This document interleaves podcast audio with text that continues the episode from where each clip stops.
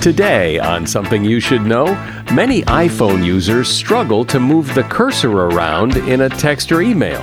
So I'll tell you how, and it's really simple. Then, self deception. We all do it, we all lie to ourselves. But why? When you acknowledge unpleasant realities about yourself or people that you love, it hurts. And so, lying is actually something we learn from an early age, and we do so to protect ourselves from realities that are too painful for us to acknowledge. Also, did you know getting enough sleep can make you taller? Plus, fascinating facts about the weather, like raindrops. They're not the shape you think they are. And everyone's familiar with that teardrop shape that they think is a raindrop. But actually, raindrops are not that shape. They are actually thin pancake shapes. So they're squashed. All this today on Something You Should Know. If you have to hire someone, what's the best way? Referrals? Well, maybe that could work. But just because somebody knows somebody who knows you doesn't necessarily mean they're qualified. Or you could pull out that file of random resumes that came in during the last six months. Maybe there's somebody in there. Maybe. Now, I, if you're hiring, you need Indeed. Indeed is your matching and hiring platform with over 350 million global monthly visitors, according to Indeed data, and a matching engine that helps you find quality candidates fast. As a business owner, I've found that hiring the right people, well, there's just nothing more important. Don't leave it to chance or a referral or a random resume. Use Indeed. In the minute I've been talking to you, 23 hires were made on Indeed, according to Indeed data worldwide. Indeed's matching engine is constantly learning from your preferences. So the more you use Indeed, the better it gets. And listeners of this show will get a $75 sponsored job credit to get your jobs more visibility at indeed.com slash something. Just go to indeed.com slash something right now and support this show by saying you heard about Indeed on something you should know. Indeed.com slash something. Terms and conditions apply. Need to hire?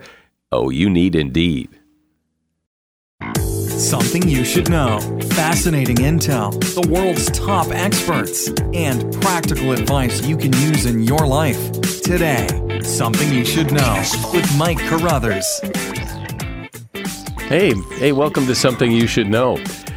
You know, it's amazing how you can pretty much ask Google, or I guess any other search engine, but I tend to use Google, uh, anything. I mean, but you have to think to ask, right? You, like if you want to learn how to, you know, teach your dog to play fetch, well, you type that in and Google will tell you.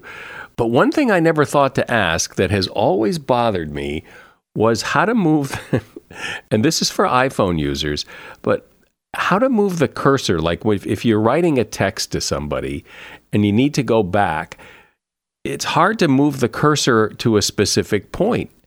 And I I just figured it's just hard to do. You got to kind of tap it and and then I saw this video in my Facebook feed of of how to move the cursor and one of the things they did was they asked a lot of people, "Do you know how to do this?" And and most people didn't know. So I'm assuming most people don't know that if you want to move the cursor uh, in a text on your iPhone, you just hold the space bar down and then just slide your finger left, right, up, or down, and the cursor will move wherever you want. To me, it was just it was like a revelation. I've never I'd never seen that before, and so now I'm telling you, if you need to move the cursor on your iPhone in a text, you just hold the space bar down and m- just move it, and that is something you should know. We humans have this amazing ability to deceive ourselves in all sorts of ways. We can justify and rationalize and blame other people for things that happen in our life, but we're not so good at looking inward and seeing what our role is in the events of our lives. This self deception that we all engage in comes at a pretty steep price According to Dr. Cortney Warren, she's a board certified clinical psychologist and speaker who did a really interesting TED talk on the psychology of self deception. Hey, Cortney, welcome. Hi, it's so nice to be here. So you say we're all masters of self deception. So explain what it is you mean by that and why you think it's so. One thing that became really clear to me in my own personal life, in watching my family dynamics, and in working with patients was that people really got stuck a lot. And they got stuck in large part because they were not able to acknowledge the truth to themselves about who they really were and how they were contributing to dysfunction in their life. And so I became interested in this idea of self-deception and honesty really by observing how people behave and that in essence my best way of helping people evolve was by getting them to look in the mirror. And until they could look in the mirror, they really weren't going to change. Why do you suppose that is? Why is it so hard to look in the mirror, to look inward? It, it must serve some purpose. Very, very self-serving for all of us because when you acknowledge unpleasant realities about yourself or people that you love, it hurts. It's painful. It's uncomfortable. And so from a developmental perspective, lying is actually something we learn from an early age, and we do so in many ways to protect ourselves from realities that are too painful for us to acknowledge. And so it does serve a very, very important function. The problem is that it also comes with great cost over time if you aren't able to make choices based in reality. So give me an example, just a real simple example of this in real life. One thing that I see a lot in couples and in individuals who are dating is that they'll have an emotional reaction to their partner. And the first thing they want to do is point the finger at their partner and tell me what's wrong with their partner. They'll say, Dr. Warren, he did this to me. She did this to me. He's like this. She is like this. And what happens in those situations, me as the therapist, is that I want you to pause. And instead of telling me what's wrong with the other person, I want you to turn the mirror on yourself and say, what is it that my interpretation of this situation is contributing to the dynamic that's unhealthy here.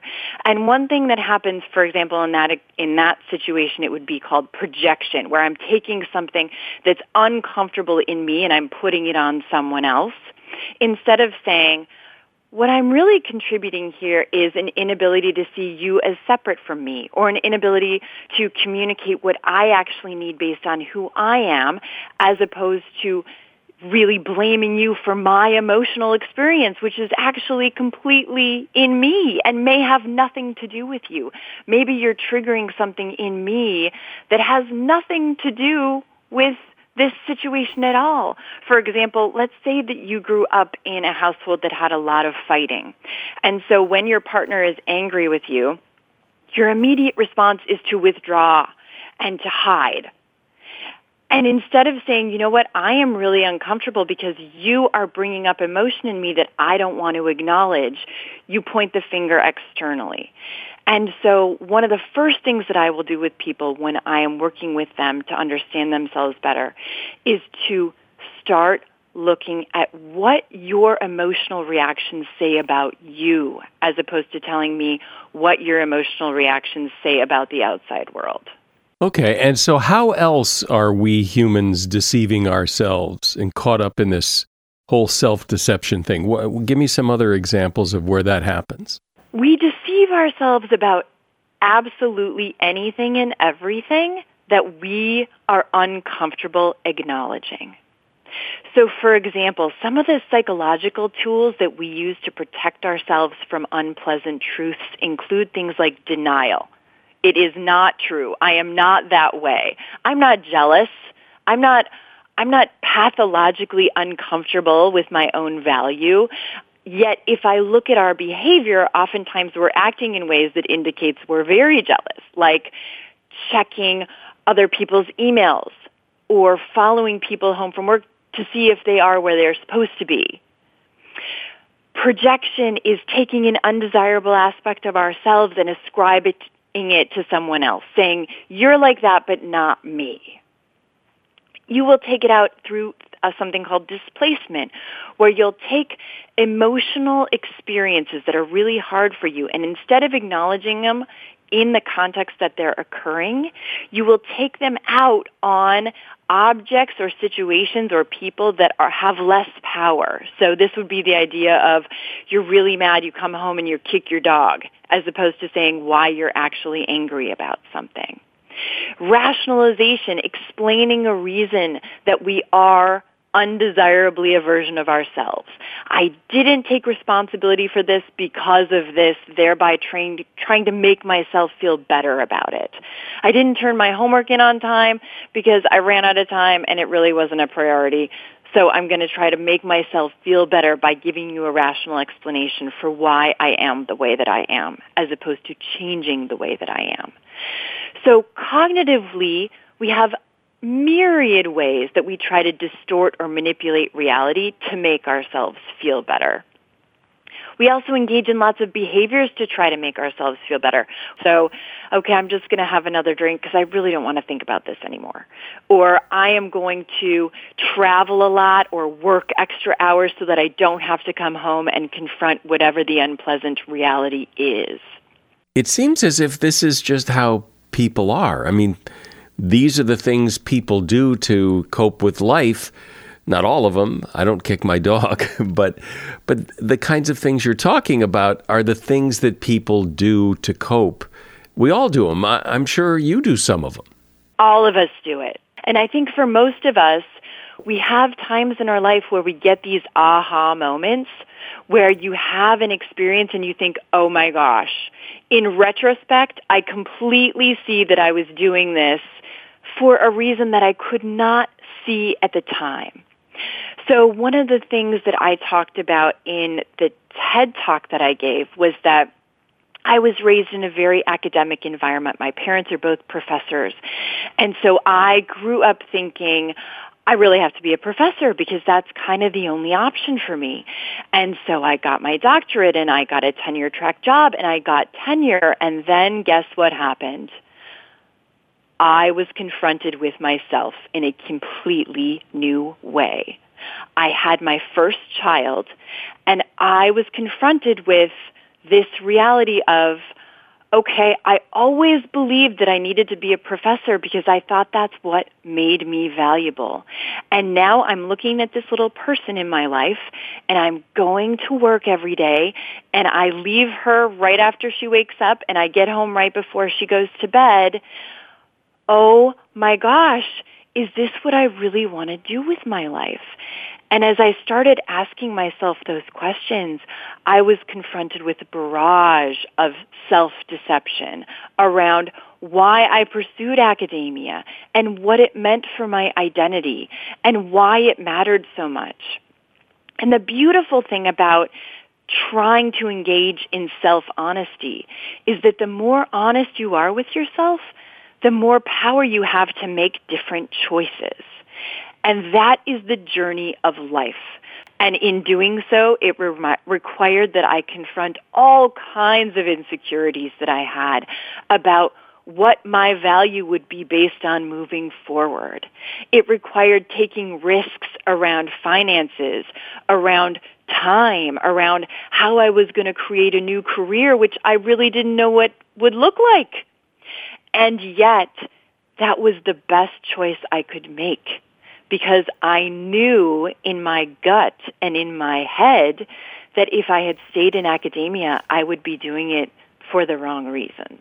Doesn't it also seem possible that you could have made this other choice and looked at that and gone, oh, well, this this wasn't right either. I mean, this I chose this for all the wrong reasons. Sure, there is actually no security in any choice. There's no security. But the best way to make a choice, I would argue very strongly, is for you to try to look inside and figure out who you are and why you're making the choices you are. And make those choices based on the most accurate information that you have at the time. So that if you decide it was the wrong choice in the future, you will not have regret over the choice that you chose, over the choice that you made, because you made it with as much information as you could possibly have had at the time. The biggest regrets people have in their life that I see that lead them to a great deal of pain and psychological strife are the choices they knew they should have made or the risks they knew they should have taken but weren't willing to. Those are the regrets that will eat you alive because there's no way for you to go back in time and change your choices. And if you were not willing to change when you knew better, when you knew it was time for you to evolve in a different way, to change your career path, to change your relationship dynamics, to perhaps get married or get divorced or create a new dynamic with your children, but you didn't, that comes with a great deal of psychological pain because you knew better and something kept you from doing it anyway. We're talking about self deception and the price we pay for deceiving ourselves. Uh, my guest is Dr. Cortney Warren. She is a board certified clinical psychologist. A shout out to Claritin for supporting this episode and providing us with samples. You see, for as long as I can remember, I have had to deal with seasonal allergies stuffy nose, watery eyes, the whole deal. And the worst for me is it messes up my sleep. I wake up because I can't breathe right. And during the day, well, you know, if I'm working and I'm all stuffed up, then my voice sounds weird, and this is how I make my living. Luckily, for those of us who live with the symptoms of allergies, we can live Claritin Clear with Claritin D. I use it, and if you struggle with allergies, you should too.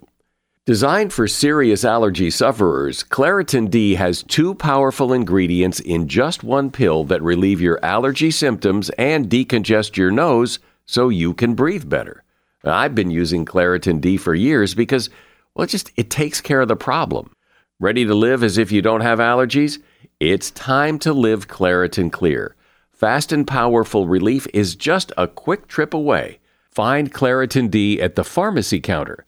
Ask for Claritin D at your local pharmacy counter. You don't even need a prescription. Go to Claritin.com right now for a discount so you can live Claritin Clear. Use as directed. As a listener to something you should know, I can only assume that you are someone who likes to learn about new and interesting things and bring more knowledge to work for you in your everyday life. I mean, that's kind of what something you should know is all about. And so I want to invite you to listen to another podcast called TED Talks Daily. Now, you know about TED Talks, right? Many of the guests on Something You Should Know have done TED Talks. Well, you see, TED Talks Daily is a podcast that brings you a new TED Talk every weekday in less than 15 minutes. Join host Elise Hu. She goes beyond the headlines so you can hear about the big ideas shaping our future Learn about things like sustainable fashion, embracing your entrepreneurial spirit, the future of robotics, and so much more. Like I said, if you like this podcast, something you should know, I'm pretty sure you're going to like TED Talks Daily. And you get TED Talks Daily wherever you get your podcasts. So, Cortney, making the kinds of decisions that you're talking about uh, doesn't happen in a vacuum. When you make a decision like you're talking about, that affects a lot of other things in your life. And so it may be impossible to make that decision, or making it may screw things up so badly that you're just better off staying where you are. Well, it's easier to leave it the way it is. People don't like change because it's unknown and it's scary and there's no guarantee and I can't give you any security that the newness is going to work. So change is incredibly hard. In fact, some people that I work with are absolutely miserable and they still won't change. And that's a really hard thing to watch.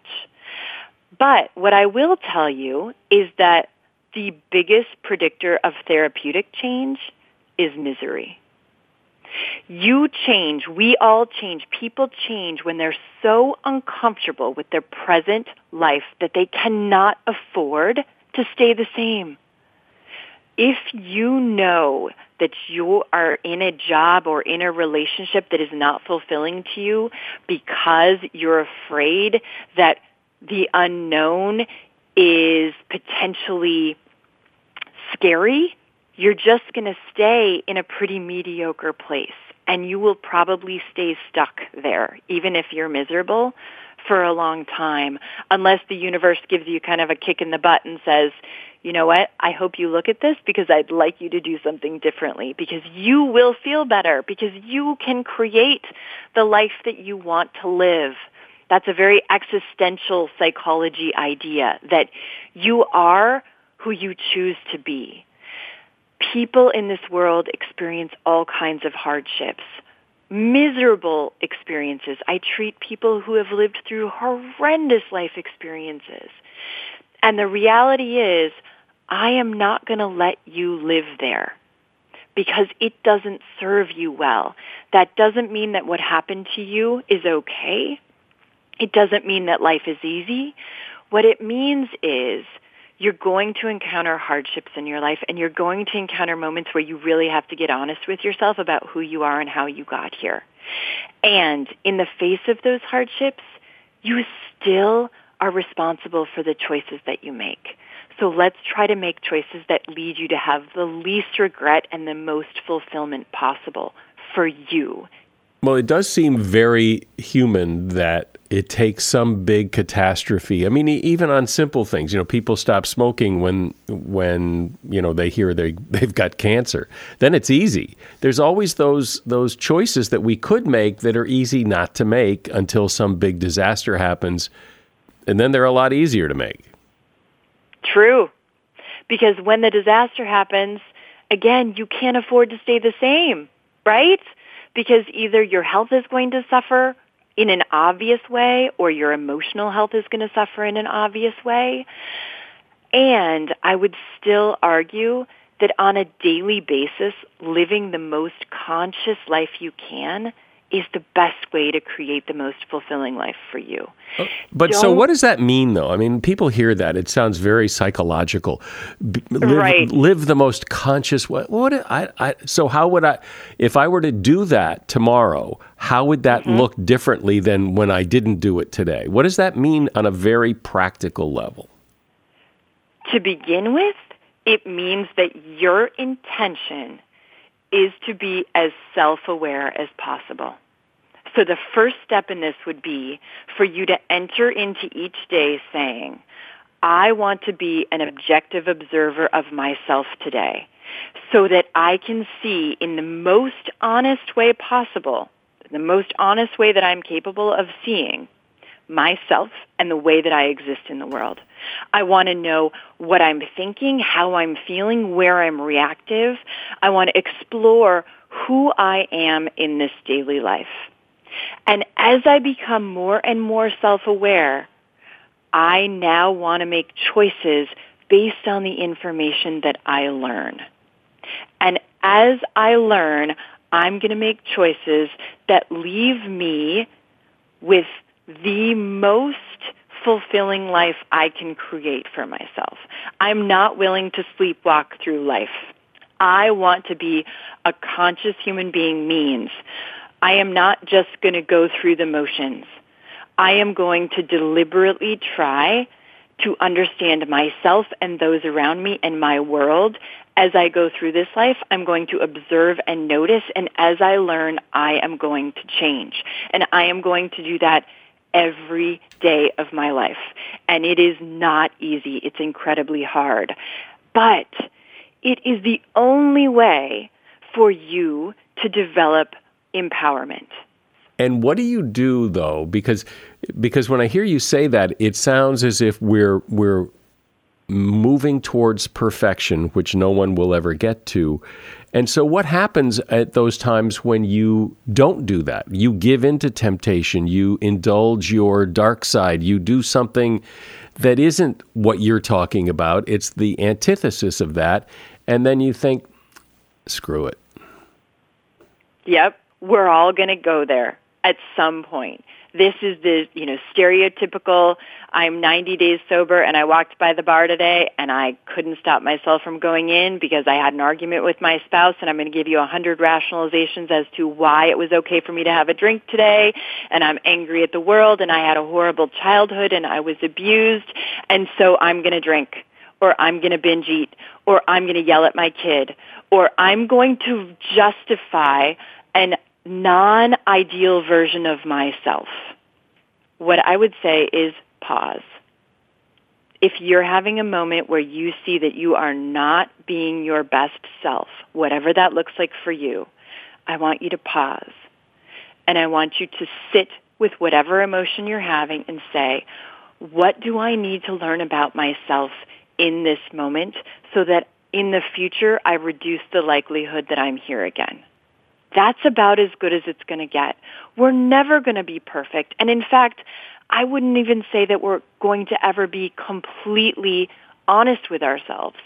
I will argue very strongly, though, that the goal is for you to be as honest with yourself as possible. It is not to judge yourself. It is not to be self-critical or demeaning or, or in any way pejorative. It is to be an observer.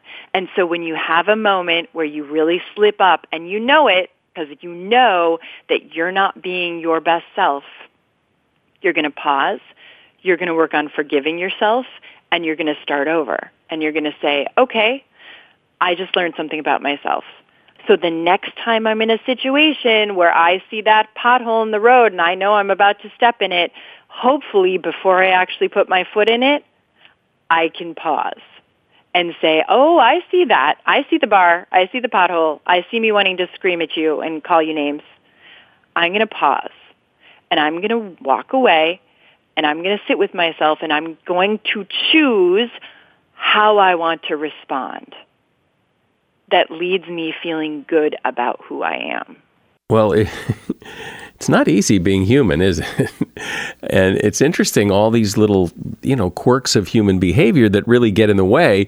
And it's it's good to pull the covers off and take a look at them the way you just did to get a better sense of how we how we deceive ourselves and what we can do to stop doing it. My guest has been Dr. Cortney Warren. She is a board certified clinical psychologist and speaker, and she did a really interesting TED talk on the psychology of self deception, and there is a link to that TED talk in the show notes. Thank you, Cortney. Thanks, Mike. It's been a pleasure. I've always been fascinated by how much the weather dominates our lives. So much of what we do or don't do, or what we wear, where we go, it's all dictated, at least in part, by the weather. And then there are also those catastrophic weather events we have no control over that can devastate people's lives. And really, there isn't much we can do to control the weather, but we can try to understand it a little better. And here to help do that is Simon King. Simon is a meteorologist and very popular weather presenter for the BBC in England, and he is author of the book What Does Rain Smell Like? Hi, Simon. Welcome to Something You Should Know. Thanks very much indeed, Mike. Thanks for having me. There's so much to weather. let's start with what is it about weather, if there is one thing? What is it that really fascinates you? What's the one thing that really, like, man, this is amazing? I've been fascinated with the weather since I was, I don't know, 10, 11, 12 years old. It was the, the Great Storm of 1987. And if you're not familiar with it, it was a, um, a big, powerful storm that affected southern England. Uh, was a very famous weather presenter at the time called Michael Fish. And he, uh, on TV, he said, uh, You may have heard there's a hurricane on the way. If you're listening, don't worry, there's not but it will turn very windy overnight. And then the next morning, we had hurricane force winds, uh, massive amount of destruction. Something like 15 million trees were destroyed across southern England. So, obviously, his words the night before made it sound like he got it completely wrong because uh, there were hurricane force winds. And a lot of people said, well, you, you had a hurricane, but uh, you can't actually get hurricanes in the UK. So he was kind of factually correct but it all went a bit wrong. So I remember that forecast so well. I remember being in my bedroom listening to the, the wind and the destruction going on outside. And that's what really got me fascinated with the weather. So it's the power of the weather, I think, that really uh, gets me the most. So, what do you what mean really, you can't have hurricanes in the UK? Uh, why not? For a hurricane to form, you need to have uh, a certain number of conditions. One of the big ones is sea surface temperature, where the, the sea surface temperature is going to be above 26 degrees Celsius. So, in the mid Atlantic, uh, and towards the United States, you know, the Gulf of Mexico, that's where you get those sea surface temperatures above that. Now, hurricanes can move across the North Atlantic and towards the UK, but what will happen is that they tend to then decay because they go into cooler waters. So the waters around the UK are not above 26 degrees Celsius. So, so you can have ex-hurricanes affecting the UK, and you can have hurricane force winds where the wind speed will be above 74 miles an hour. But in essence, it will not it itself be a hurricane. Oh, just because it doesn't fit the textbook definition of what a hurricane, it still it still does all the damage. It just isn't called. It's absolutely yes.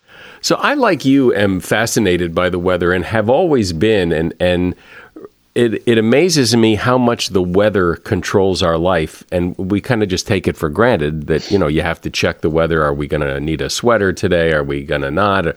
Up to like you had a, a, hurricane event that that really affects your life and and is there any sense that we will ever be able to control any of this or are we just observers and victims of it well, that's really interesting, and that's um, weather modification, and that's something that's happened in the states before.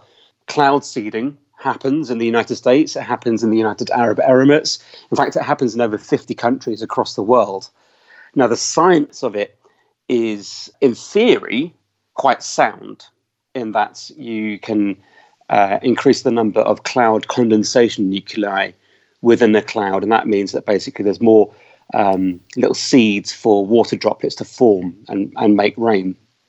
But in practice, it's very difficult to tell whether it works or not. So there's a lot of research that still goes into it, but there are places like the United Arab Emirates investing millions of dollars into this kind of technology to try and make it rain more. Since the title of your book is What Does Rain Smell Like? What does rain smell like? yeah, well, everyone I think will know it. It's, it's, it's that wonderful smell, especially after a, a dry period, and then you get the first drops of rain, and then there's this sweet smell that comes from the ground. And it's just, I just absolutely love that smell. I can smell it right now just talking about it. And that is actually called petrichor. So that's the that's the name of the smell of rain, petrichor. What's going on is that the water droplets are falling to earth, and as they hit the surface, uh, if you think about a champagne glass and the bubbles coming up from the top of the champagne glass, or if you've ever seen a slow motion video of a raindrop going into a pond, you know, it goes in, it comes back out, and it splashes back up. You know, so you have all these other water droplets that come back out up into the um, up into the air. So when a water droplet falls on the ground, it disrupts all these molecules and bits of dirt and rock, and the technical term is geosmin, which is a kind of a, a molecule in, in soil and rock. And when that gets disrupted, it's released into the air, and it's the combination of that and combination of tarmac smells such as petrol and diesel and uh, all sorts of different things that go in there, and, and it gets released up into the atmosphere, and that's what we can smell. And so when it does rain and the water falls from the sky, why doesn't why does it come down in drops over time as opposed to just come down like a big bucket full of water? All at once, yeah. Well, so uh, if you think about a cloud, okay, so within this cloud that's floating up in the in the atmosphere, it's got millions, trillions uh, of water droplets inside it. So the actual cloud itself is quite heavy the size of, you know, a typical cumulus cloud is the size of about 100, 100 elephants. Now, the reason why that's all staying up there is because you've got updrafts. So wind from the surface is rising up through the atmosphere and it's it's kind of keeping that cloud buoyant in the sky. Now, when you get water droplets bouncing and bashing together, they, they grow bigger and bigger and bigger. And then once they get so big, they start to defy these updrafts that are keeping them up in the cloud. So they'll start to fall. But the, the rate at which all these different water droplets bash together and grow bigger is different within a cloud. So all these water droplets will reach this certain size and this certain weight at different times. And that's why you've got rain rather than the whole lot of cloud coming down at the same time. So it's all to do with the updrafts, really. Is it true that rain typically starts as snow or some something frozen and then it thaws on its way down, or not? Yeah, absolutely. So this is this is something that confuses quite a lot of people. Is that you can cloud droplets start off as uh, super cooled water, which means that water is existing at a temperature of say minus thirty, minus forty degrees Celsius. You'd think in the real world, well, that would just freeze. That would be ice, wouldn't it? But actually, it can sustain itself as liquid at that temperature if it's pure water. Um, and what I mean by that is that if it hasn't got a bit of pollen, a bit of dust, uh, soot, a bit of sand, something that would set off the ice nucleation. Uh, you're right that as it starts to fall out of the sky, then it will be either ice or snow. And then as it comes further down the atmosphere, or as it goes into warmer layers, and then it will just melt into uh, water. What causes the wind to blow? Wow, that, that's that's a big question, and that kind of stems all the way back to the sun, uh, and that's driving a lot of heat towards the Earth. Now, the the heat is isn't evenly distributed across the Earth, okay, because we are you know we're tilted. Um, it means that the equator gets hotter than the poles. Now we know that because we've got ice caps in the in the poles and it's hot on the equator. But it's that temperature difference that generates wind, essentially. So you've got the equator getting hotter, uh, and what that tends to do is as you heat the ground, you start to then get air rising out from the equator up into the atmosphere.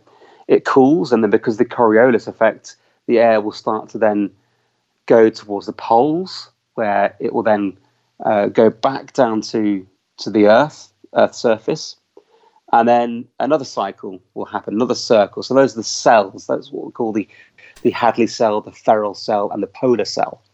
And then it's within these that you can get the jet streams. You know, another big wind uh, that forms high up in the atmosphere. So the jet stream is blowing all around, all the way around the Earth, and that creates our weather pretty much. So anything that happens on the surface, if you've got a low pressure system, that's been driven by this jet stream, which then in turn, you know, gives you wind at the surface. So it all all comes from the sun, basically, and how it heats the earth. Well, since it seems that we can't do much about the weather, uh, the, the big question is, you know, how, how much better can we get at predicting the weather and uh, so that we can prepare for it? And and how's the scorecard on that? To predict the weather, it takes a huge amount of computing power. Um, the uh, the UK's Met Office has one of the the biggest supercomputers for uh, weather modelling, and that can do at the moment uh, 15 quadrillion calculations every single second uh, which is just an incredible number to even think about. Um, and that is calculating everything that's going on in the atmosphere. That's collating millions of weather observations from around the world every hour, chucking it into the computer, doing all this maths and this physics, and coming out with an answer. So the idea is, can you make bigger supercomputers?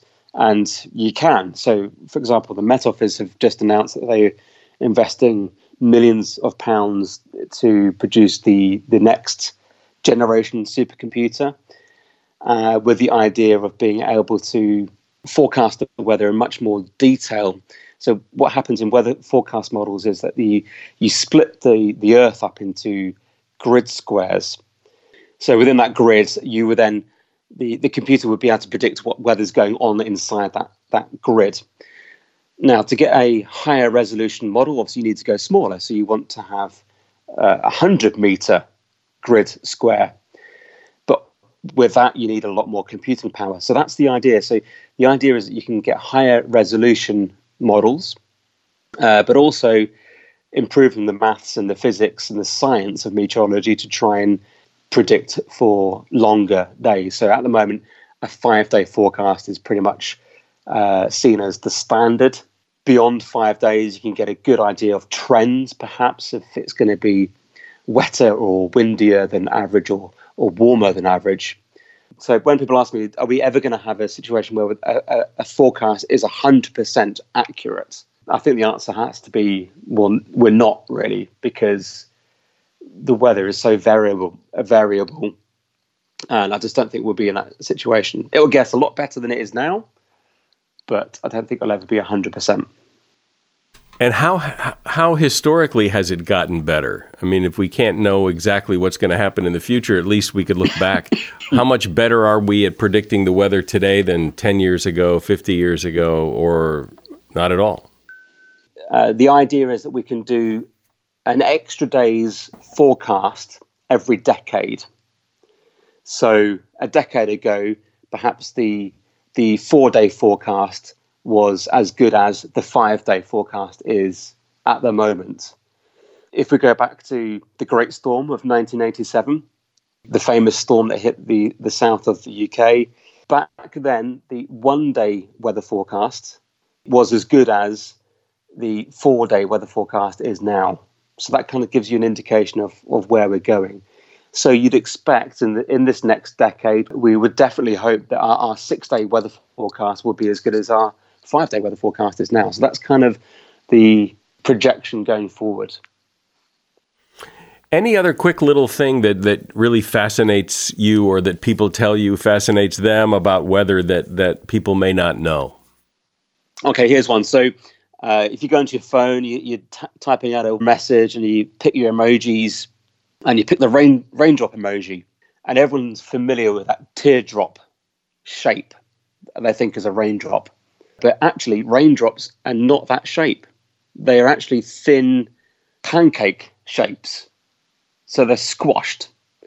Uh, so that's one myth that I like to debunk to people. Yeah, the, your emoji is wrong um, oh yes, you, you're never likely to find two snowflakes exactly the same.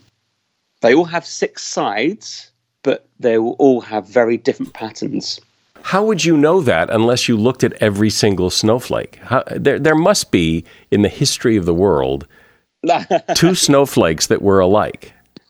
You're probably right. There probably would be, but within, if it was a snowy day, if you were to kind of gather a load of snowflakes, then you'd be very unlikely to find two that are exactly the same. How could anybody ever check that? Uh, when you go to look at a snowflake, it melts.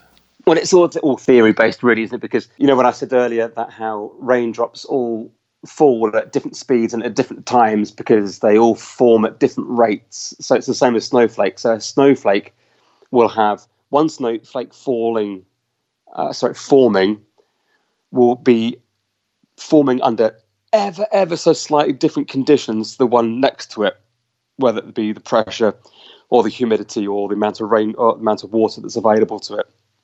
So they all grow at different rates under different circumstances. And that's why there will never be that. Well, that's why you're unlikely to find two snowflakes the same size or the same shape. Well, as I said at the start, weather is so interesting to me because it is a big part of everyone's life and controls so much of how we live our life. So it's really fun to kind of get under the surface and understand why weather is the way it is. Simon King has been my guest. He is a meteorologist and weather presenter for the BBC in England, and he is author of the book, What Does Rain Smell Like? And you will find a link to that book in the show notes for this episode. Thanks, Simon. Thank you very much indeed. Thanks. Nice to talk to you. You may think that when you're sleeping, you're just sleeping, but while you're sleeping, your body is doing all kinds of things you most likely don't know.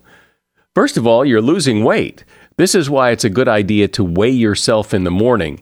During the night, you perspire and breathe humid air while taking in no food, so you lose weight.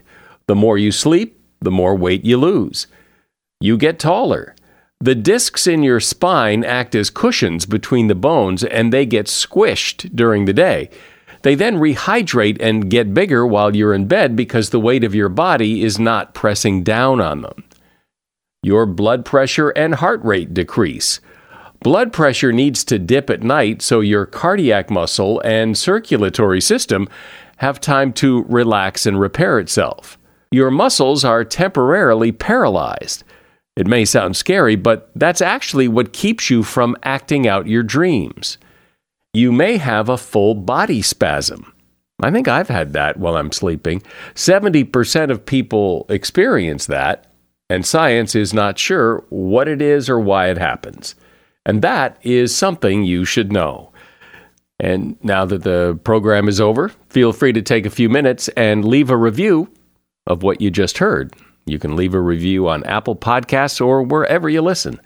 I'm Mike Carruthers. Thanks for listening today to Something You Should Know.